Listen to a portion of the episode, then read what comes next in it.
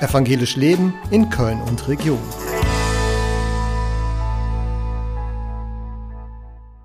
Was ist eigentlich die Seele und wo sitzt sie? Was unterscheidet uns Menschen eigentlich von Häusern, von Maschinen?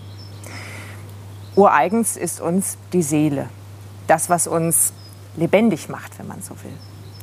Wenn man Kinder fragt, was die Seele ist, dann ist das was Unsterbliches, etwas, das immer überdauert und was den Menschen eigentlich zum Menschen macht.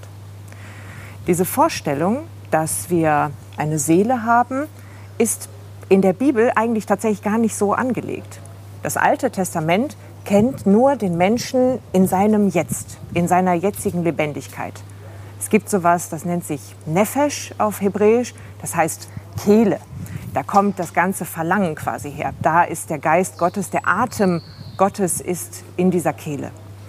Und im Neuen Testament, die Psyche, das kennt man vielleicht schon aus der Psychologie, da ähm, geht es um das, was das Leben fördert, also das, was das Leben des einzelnen Menschen lebenswert macht. Das übersetzt das Neue Testament auch, auch oft mit Seele. Durch die Entwicklungen in der Philosophie, die wir haben, ist es irgendwann passiert, dass Leib und Seele voneinander getrennt worden sind.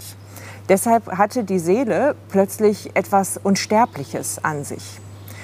In der Religion, in der ich zu Hause bin, also im Christentum, ist es so, dass wir äh, an die Auferstehung der Toten glauben.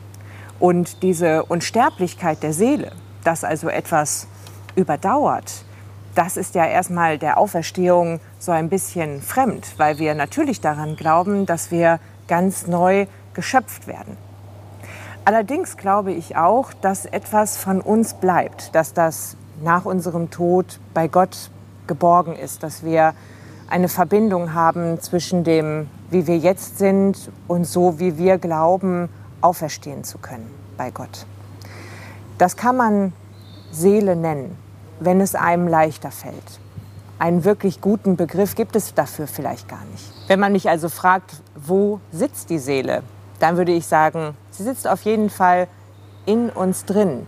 Und wir spüren sie wenn wir angerührt sind durch etwas, wenn wir uns auch mitreißen lassen, wenn wir sehen und spüren, dass wir eben keine leblosen Maschinen sind, sondern fühlende, begeisternde Wesen.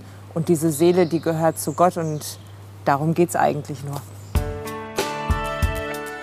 Evangelisch Leben in Köln und Region.